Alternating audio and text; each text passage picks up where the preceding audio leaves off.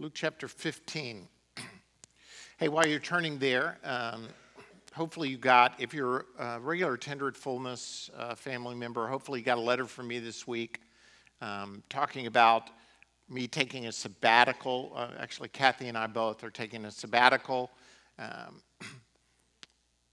I, the way I announced it last week, where I said um, um, we're getting away from each other, um, that's really not what I meant.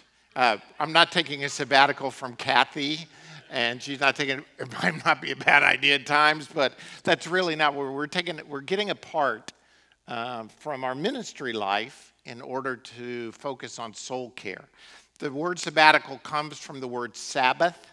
Uh, and so this Wednesday night, hopefully you come back to the first Wednesday service. I'm going to teach this Wednesday on the Sabbath principle. Um, the idea, and I know, I know, I say Sabbath principle, and some of you are like, oh, that is so Old Testament kind of thing. Um, but it's woven into the very fabric of creation, therefore, it's woven into the fabric of you. And so I'd like to talk a little bit about why Sabbath, because there, I'm not going to preach this sermon now, so I'll stop. Come back Wednesday night and uh, hear this teaching because you need it, and so do I.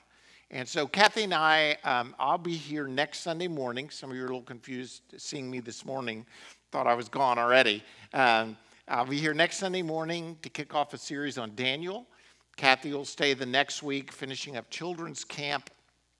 And then um, you won't see us for a couple of months, uh, where we're going to take a time of just trying to hear from the Lord, trying to focus on soul care, uh, the recognition that I have is that I'm in the fourth quarter of ministry life. Um, however, you cut the numbers, it, I'm either in the fourth quarter or I'm rapidly approaching the fourth quarter. And so I, I really want to finish well. Uh, this is a great people, great place. Uh, so I, I, believe God has this for us. And this is not something that just came up. This has been something we've been planning for about a year. And so we're, I'm, I'm very excited. Hopefully you will. Our staff is incredible, great elders, uh, volunteers. You're going to be well cared for all summer. Uh, so as a matter of fact, uh, I expect you to double in size while I'm gone. Um, so no pressure, Gabe, Scott, double uh, in size while I'm gone. And during June and July. I mean, it's not that hard, right? Luke chapter 15. This parable, uh, this is our last ser- sermon in this series on Luke. And I know it seems like we've been jumping all around, but we've been getting pictures. We've been looking at unique passages in the book of Luke. Luke chapter 15 is one of those very unique passages, but it's one of the most familiar uh, because Jesus tells a series of parables in this passage. And I want to uh, let you know that I, I leaned heavily for these two sermons on these two books, which I highly recommend if you haven't read them The Prodigal God by Tim Keller and The Return of the Prodigal Son by Henri Nouwen. I would highly recommend these, and you'll probably say, Oh, I, I remember when Pastor Bart said that. Yeah, because I leaned heavily. So when a pastor says he leaned heavily, that means he stole these ideas from somebody else. That's just a nice way of saying this is my footnote uh, for you to say. You'll read part of this in there. So, Jesus at the beginning of Luke 15, you didn't find that near as funny as I did. Uh, Jesus at the beginning of Luke 15 says this Now the tax collectors and sinners were all gathering around to hear him. But the Pharisees and the teachers of the law muttered, This man welcomes sinners and eats with them. Oh, the horror. Right? Then Jesus told them this parable. So get the idea because this is what's really, this setup is really important to understand what's about to take place. You've got the tax collectors and sinners who are coming to hear Jesus. So you got the people who, who, who have problems in their life. They've fallen, they've stumbled, they're in trouble, they've sinned, and they probably know it. No one needs to tell them that they've sinned. They're, they recognize it probably full well. And then you have the beautiful people, the church going folk who are over here, the Pharisees, the teachers of the law who are over here. and they're looking at the people Jesus is hanging with, and they're judging him based on the company he keeps, which we, we do as well. And Jesus knows what's going on. And so he tells them these parables. He tells them the parable of a lost sheep, 100 sheep. Shepherd loses one, goes out to get the sheep. Now, let me just say, I said this last week. I'm, I'm going to try not to preach last week's sermon again today. I thought it was really good. Maybe you want to go listen to it again, uh, hear it if you weren't here. The parable of the lost sheep. I, I don't get why the shepherd would leave 99 healthy, good, wool bearing sheep to go find the one that's lost, but he does. He finds the one, all heaven rejoices over the one that is returned. Then he tells about a, a lady who had 10 coins 100 sheep, 10 coins. She loses one coin, turns the house upside down uh, to try and find this one, this one coin finds it, throws a party. I think she's probably more in the party than the coin was worth, uh, but she parties because she finds the one coin. And Jesus says, All heaven rejoices over this one coin, uh, the, the person that has been found. Then he talks about the lost son, which is what we looked at last week. The lost son. The, the, the son who demands his father's inheritance goes into the far country, spends it on you know, wine, women, and song kind of thing. He, he ends up dead broke, ends up working in a pig pen, um, comes to his senses, goes back to the father. Father throws a party for him, kills the fatted calf, gives him a robe and a ring. And, and, and here's, where, here's where we head. Now, most sermons you hear, I, I don't, maybe I shouldn't say most, but a lot of sermons that you hear stop right here. Lost sheep, rejoice. Lost coin, rejoice. Lost son, rejoice. But Jesus has already said to us there was a man who had two sons.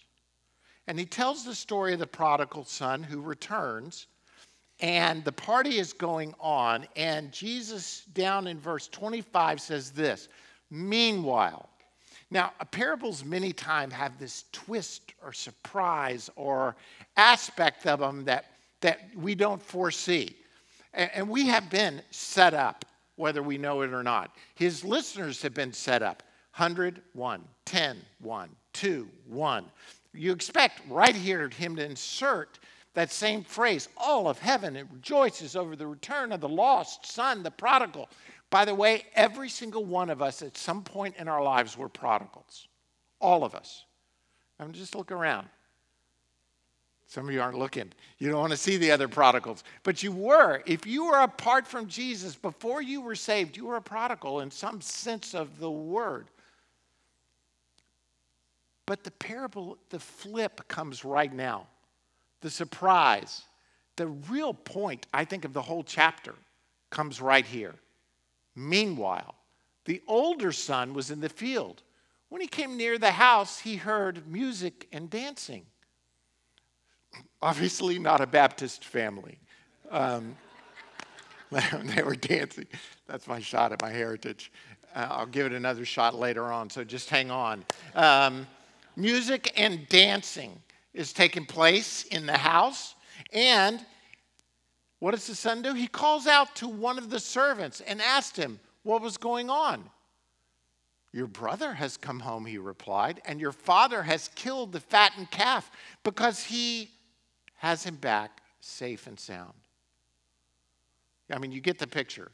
Older brother coming back. Here's the party going on. Gets word. His brother has come back. So what does he do? He says, Praise God, my brother is home. I was so worried about him. I've been praying for him every day to come back to, to, to, to his senses and come home. I was so. You know, it's not the story, right? What does he do? Older brother becomes angry and refuses to go in. So his father went out and pleaded with him. But he answered his father, Look, all these years I've been slaving for you and never disobeyed your orders. This look, by the way, is a really demeaning term. He's basically saying here, Look here, old man. Here's what I've done. He is treating the father with disrespect. The, uh, the younger son treated him with disrespect when he demanded his money and said, I'm going to go out and live life on my own. I'm going to discover who I am.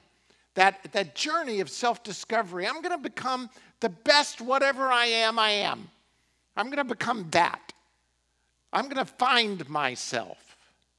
We talked a lot about this last week. If you ever go out looking for yourself, you'll find yourself. And what you'll find is a sinner. You'll find someone apart. You'll find a flawed creation. Self discovery will lead to a discovery of self. And the problem is that all of ourselves are flawed. We've got problems, we've got a sin issue. This son, he is the righteous brother. He is the, the, the one who's done it all right his whole life. And so now he's saying to the father, I want, I want what I want. And he goes on and says, Yet you never gave me even a goat so I could celebrate with my friends. But when this son of yours, not his brother, when this son of yours who has squandered your property with prostitutes comes home, you kill the fattened calf for him. By the way, Jesus never said earlier that there's any prostitution involved. He just said he, he squandered the money. This brother is adding the details. By the way, that's what we're apt to do, right? Many times when we start talking about problems that people have, it, it, it, rather than leaving it in the nebulous, kind of like they had some issues, we want to share with someone exactly what those issues were. That's what this brother does. He says, eh, you know, he squandered your money with prostitutes. You kill the fattened calf for him. My son, the father said, You are always with me, and everything I have is yours. But we had to celebrate and be glad because this brother of yours, I love this, the father flips the phrase. It's no longer this son of yours. Now it's this is your brother. Your brother of yours was dead and is alive. He was lost and is found. The problem with this parable is that you've got these two sons. Neither of the sons wants the father. They both just want the father's stuff. And they're taking two different paths to get there. One has taken the path of self discovery, the other one has taken the path of self righteousness. Neither of them want the Father, they just want the Father's stuff. And they both lead to a rocky end. And you can see Jesus' listeners, I don't know if you can, but they're just waiting for him to say, here's what happens. But he doesn't. It all ends right here. And it's as if, I think this whole thing is a setup for the Pharisees, the teachers of the law who are judging the sinners. And it's as if Jesus is turning to them and saying, Are you going to come in? or are you going to stay outside? In Rembrandt's painting that I mentioned to you last week,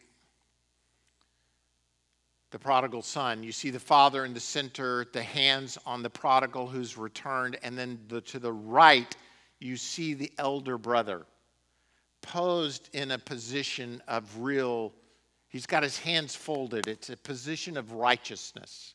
It's a position of self righteousness. And he's higher than the other two. He's looking down on what's taking place.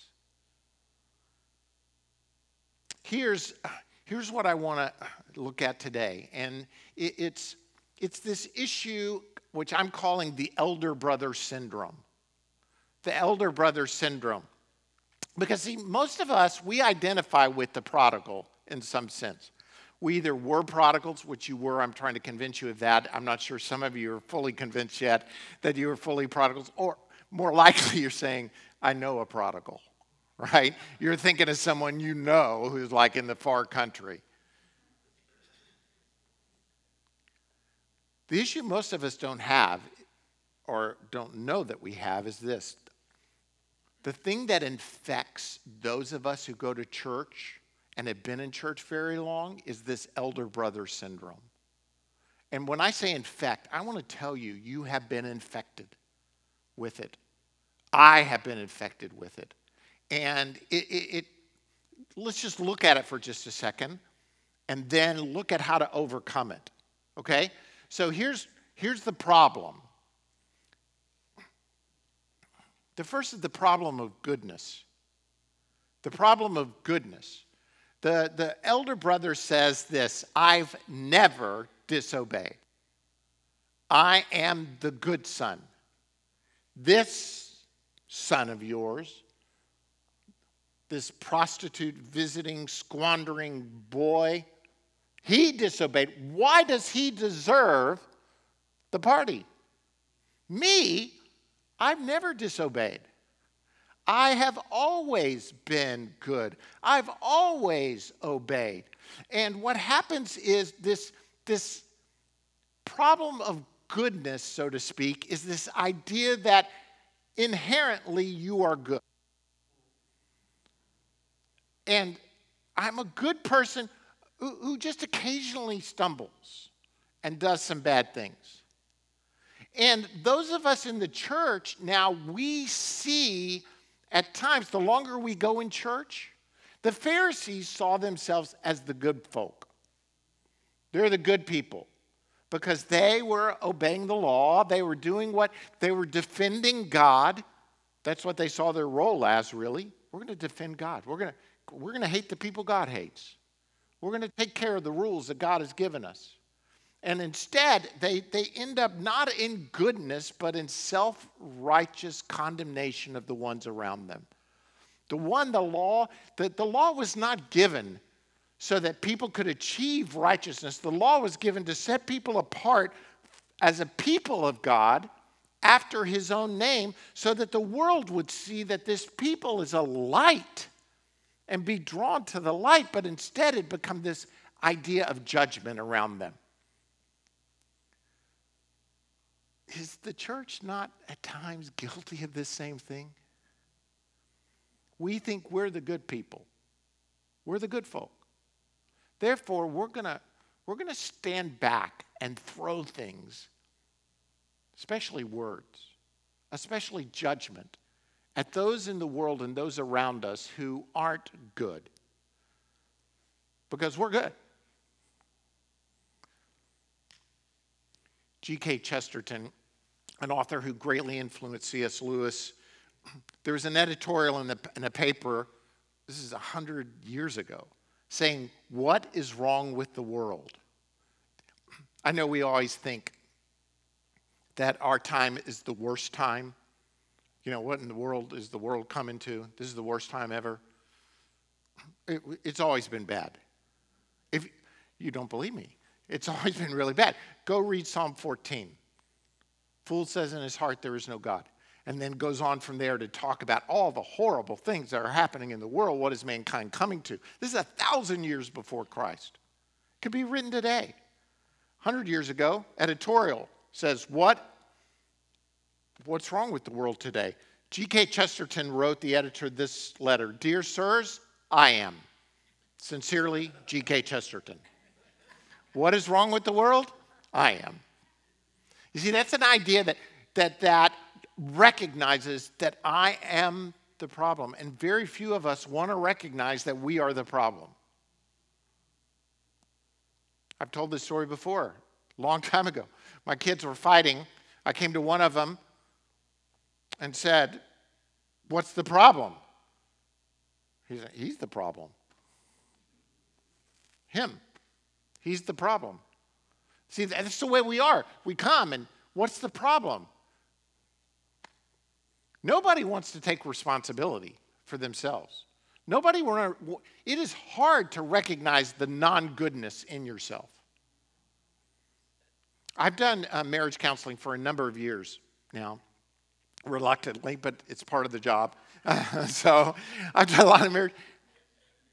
99.99% of the time, almost 100, probably 100, but I, I want to give some room for error. Couple comes in, and I'm like, what can I do for it? What, can I, what are we here for? I need you to fix him. I need you to fix her. If you would fix him or her, our relationship would be, I think it would be great. And I'm like, no, no, wouldn't. And here's why because you're the problem. People are always offended when I tell them that. How do I know? Because I've got a great marriage, and the problems I have in the marriage, in our marriage, which are few, and we're not spending months apart, just want to clarify.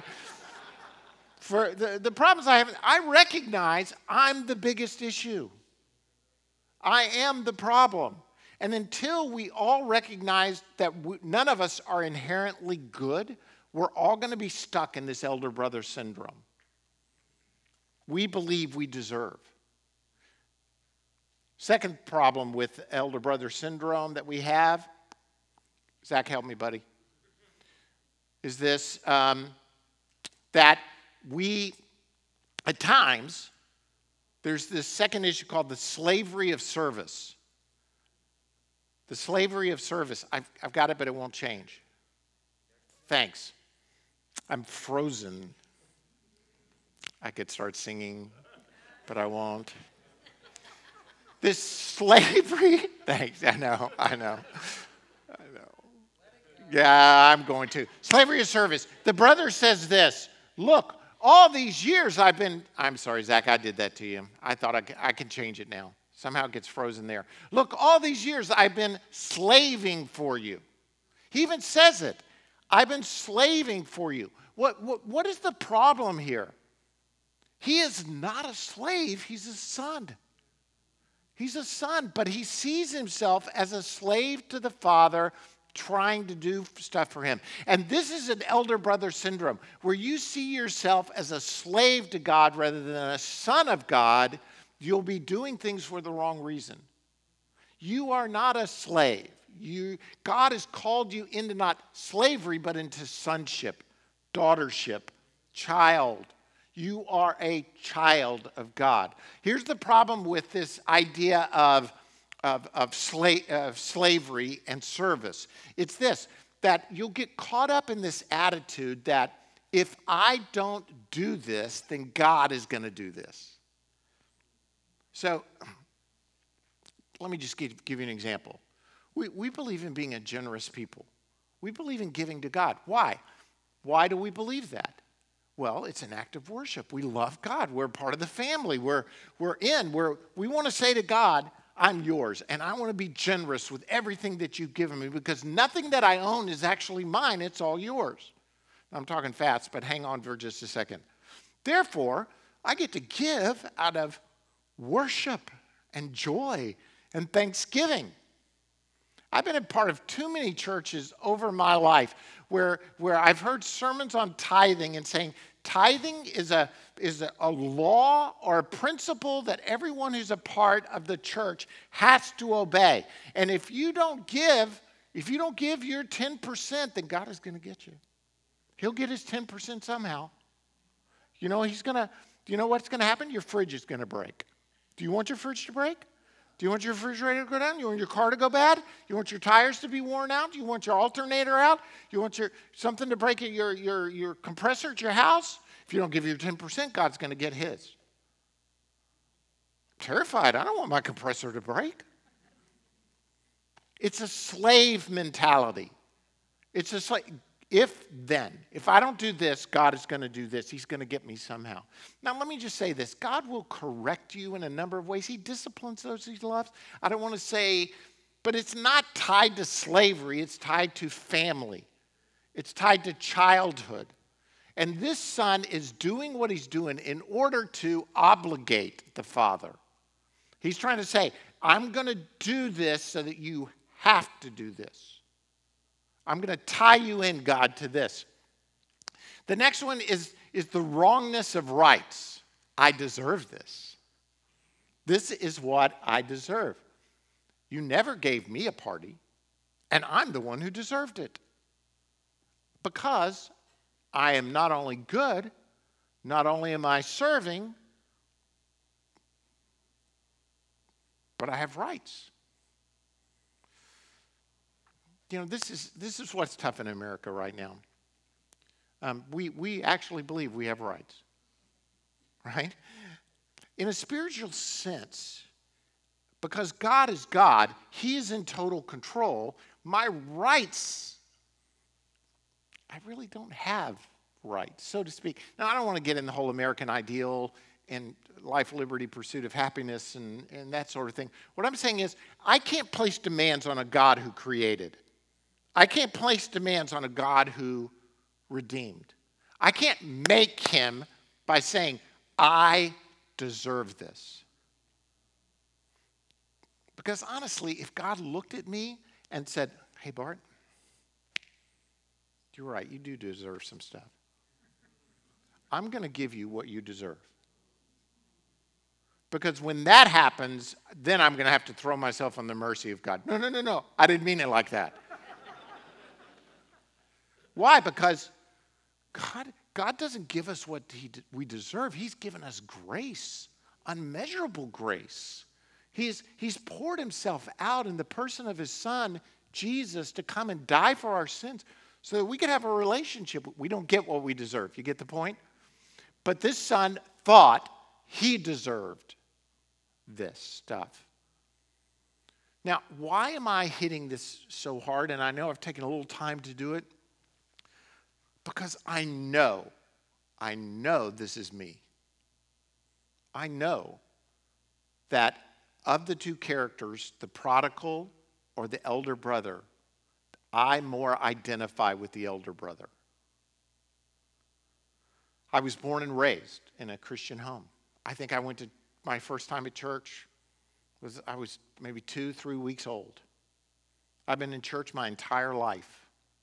I, I can't even think of uh, a Sunday that I've missed unless I've been sick or out of town. I've always been at church for my many years. Now, of course, you're saying, well, he gets paid to go to church. Of course, he goes to church. It's not that, it's just this, this idea that I've gone to church my whole life. I, I was, I, have told this story before, but I, I, think it bears repeating is this. I, I was in my 20s where I had lived the life everybody had told me I was supposed to live. I'd gone to church. I had gone to a Baptist college. I'd gone to a Baptist seminary. I, I was working in a church. I, I was a good Baptist boy. I had not had sex outside of marriage. I'm in my 20s. I, I didn't do drugs. I didn't do alcohol. I, was, I didn't watch porn. Well, first of all, you couldn't watch it back then. We didn't have the internets. And, and so, I mean, I, I was living a good, I was doing everything I was told to do. And I reached a point where I was totally miserable in my Christian experience. I mean, I just, it was just like, this, there's got to be more to the Christian life than this. I'm doing everything they told me to do. And I, I, I usually don't tell this part of the story, but a couple of things in my life I recognize. One, I was unbelievably judgmental. I mean, it, it creeps on me all the time anyway, um, but at that point, unbelievable in my heart. I wasn't always saying it, but in my heart, I would see someone and I would say, that's what they deserve. They're getting what they deserve. They're doing this and doing this and doing this. They're not living a good life like me. They're not living the good Christian life. And instead of having grace and mercy and reaching out in love to touch these people, I would generally separate myself from them.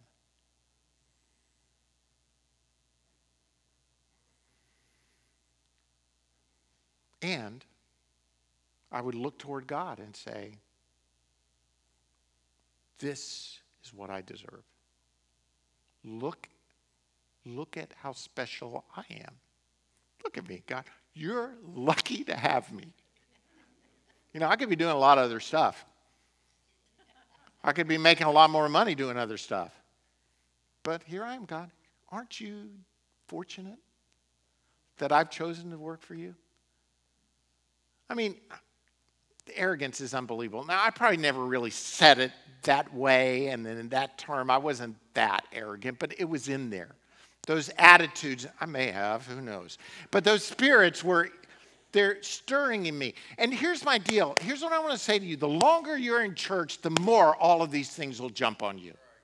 The longer you, you stay in church and try and do right things, it, it, it, all of them will start to get upon you.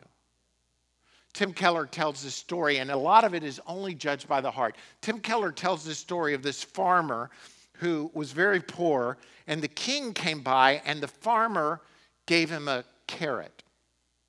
It was his best carrot, let's say, but he still gave him a, a carrot. And the king, and the, the, the, the farmer was just so grateful to be with the king and giving him the carrot that the, the king said, Look, I've got a plot of land that's right next to yours. I want to give you the land so that you can farm it The farmer was so grateful and just thanked the king and said, I just wanted to give you a carrot to say thanks for being our king. A rich man in the kingdom hears this story. He says, He gave him a carrot and got a plot of land? I could, I could give him something better. No telling what he'd give me. So he brings this black horse, this stallion, into the king, and he says to the king, King, this is the best horse in all of the land, and I want to gift it to you. And the king looks at the man and says, Great. And the man is so, he's so offended. The king doesn't offer him anything in return. And, and the man says to the king, I, I, I thought you gave, you gave the farmer who gave you a carrot a piece of land. I've given you this unbelievable horse, and you, you're not giving me anything? And the king says to him this The man who gave me the carrot gave it for me. You're giving the horse for yourself. The idea being that, that many times we start getting caught in this older brother syndrome where we think we're doing things for God, but we're actually doing them for ourselves. We're doing things to obligate God. We're doing things to. Do, am I the only one who sees himself in this story? I mean, really, I, I, I just see it, and I wish I could say, I wish I could go back and say, you know, I got over this in my early 20s. When this happened to me and I realized what was going on and God moved in my life, I, I dealt with it. I'm good. Then I became even better because I'm a pastor now. One of the reasons I'm getting away for two months is because I recognize how this infection keeps coming back on me and how I need to take care of my own soul and take care of how can I minister with you if I'm so struggling with some of these issues. And I want to encourage you get away, get time with God, figure out a way to, to, to take care of this. How? I'm going to, this is a short part, but thanks, Zach. I told you, we've been having technical, technical issues all morning. The cure for the elder brother syndrome. How do I get over this? How do I get this infection? The father says, My son, you are always with me, and everything I have is yours. Oh my goodness, think about this. The Father is not giving to the Son because the Son is good or right or he is slave for the Father. He is giving it to him out of relationship. You're my son. I'm giving you this. The way to get over this cure for the, the way to get cured is to realize who you are in Jesus. You are a son. You're a daughter. Well, I got to do some more stuff to earn my sonship. No, no, no. He gave it to you. It's a gift. You never could earn it. Okay, now that I am a son, I got to do this stuff. No, no, no. You do it because you love the Father, not because you're obligating him into service. All he's given it to you. So just pretend with me for a minute. Just pretend with me that this afternoon you're going to go out and you're going to do something wrong. I said, just pretend. Just pretend for a minute you're going to go out this, afternoon and you're going to think a bad thought. You're going to, you're going to say an ugly word. You're going to do something. What do you need What do you need to do to make up for the sin you committed, the sin you're committing right now, if you're, it's possible, or the one you're going to do in the future? What do you need to do to make up for that sin? Well, the answer is first of all, there's nothing you can do, and there's nothing you have to do because God has already done it on your behalf. Jesus has already paid the price for your forgiveness. How much more forgiven can I get? Well, you can't get any more forgiven. Right? Are you with me?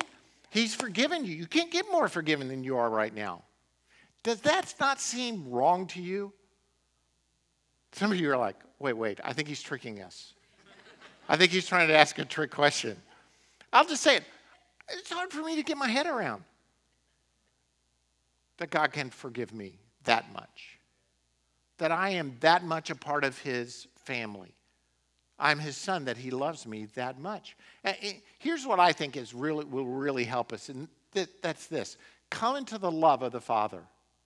You are deeply, truly loved. He loves you. Come into relationship with the Father.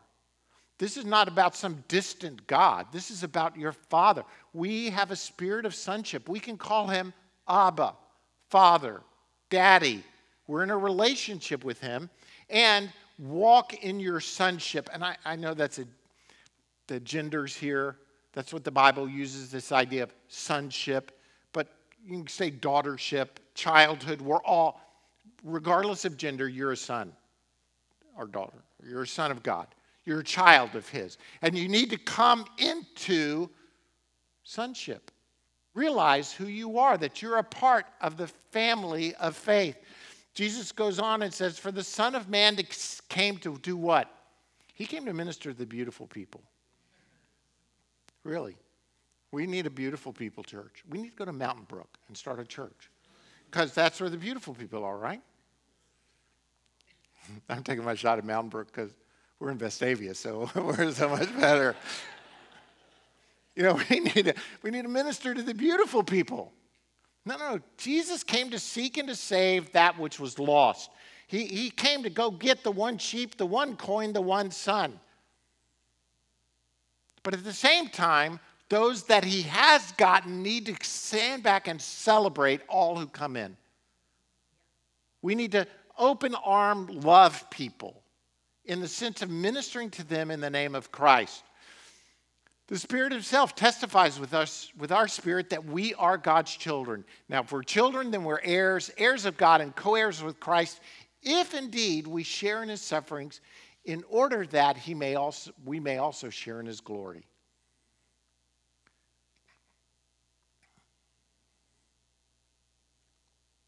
We're going to share in sufferings, we're going to share in glory because we're part of the family of faith.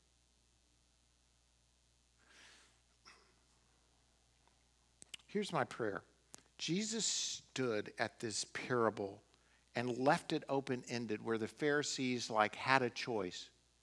Are we coming in or are we staying out? The father's pleading with them to come into the party. Come in and celebrate with the son. And I think every single one of us faces this choice on a consistent basis. Am I going to stay out and judge, or am I going to come in and celebrate? Am I going to say, I am so glad my brother is home? I have missed him so much. I'm so sorry he had to go on this journey, but I'm glad he's come back to the Father. Or we're going to say, hey, welcome back, but you got to pay your dues.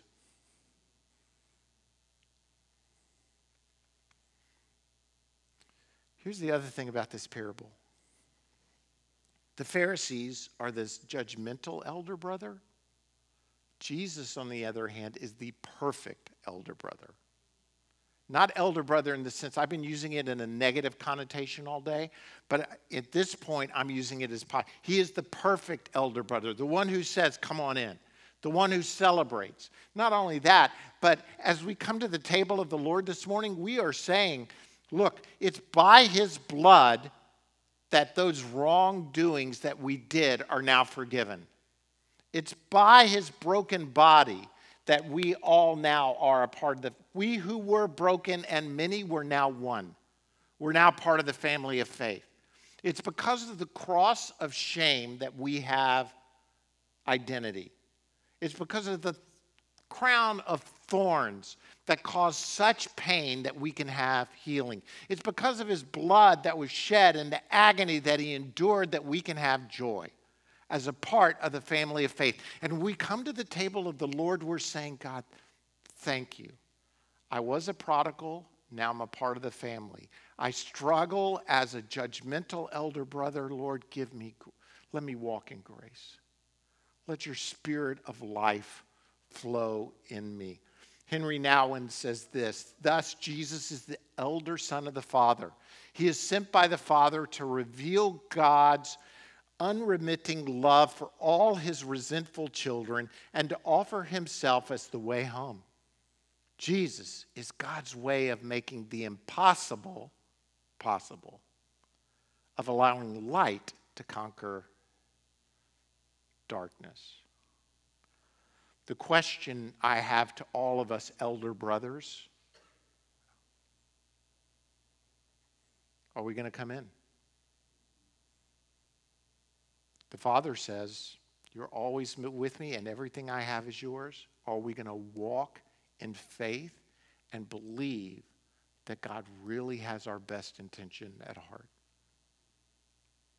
Today, when you come to the table of the Lord, I am asking you to come and say, God, forgive me for being an elder brother. May I walk more like my big brother, Jesus in the life and power of the Spirit today. Maybe you've never come to know Jesus, the one who leads your life and forgives your sins. Maybe you're the younger brother and you're off kind of doing your own thing of self discovery and trying to earn your way in. I want to encourage you to come to know this Jesus that we're talking about as the one who forgives your sins and leads your life. I, I, this is not some religious ritual we go through. This is not just some churchy thing. Instead, this is, this is by the grace of God that we come to the table of the Lord and we meet with God and He moves in our hearts, He moves in our bodies, He moves in our lives. Come to the table of the Lord. Stand up with me. Lord, we thank you this morning that Jesus Christ, you are the perfect older brother. That God, you have directed our steps that you have redeemed us, that because of you, we're part of the family of faith. And I pray this morning, God, you'd forgive us for our self righteousness, which is not a form of righteousness at all. You forgive us for our demand of goodness, which isn't really good at all, and our service that is really a form of slavery instead of sonship. Lord, we thank you that this table today represents what you've done in our lives. Our greatest problem, our, our distance from you, has been handled. And now we are part of the family of faith. Thank you, Lord. May we receive everything you want to do in us, to us, and through us today. In Jesus' name, amen. I want to invite you to come to the table of the Lord. Middle sections down these middle aisles. Just take the cup um, and the bread and take it back to your place. And then outside sections down the outside aisle, and then we will take it together, all together, as the body of Christ.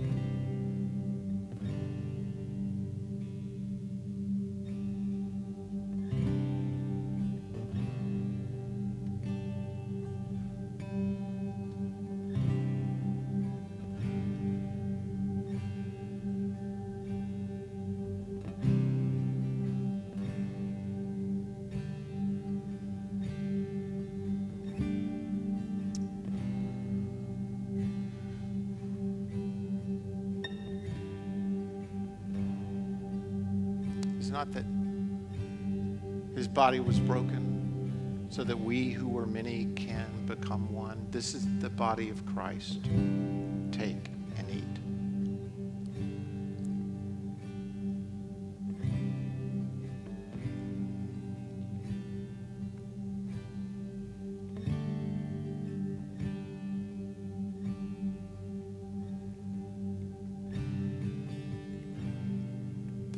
of his suffering, which was shed for the forgiveness of your sins.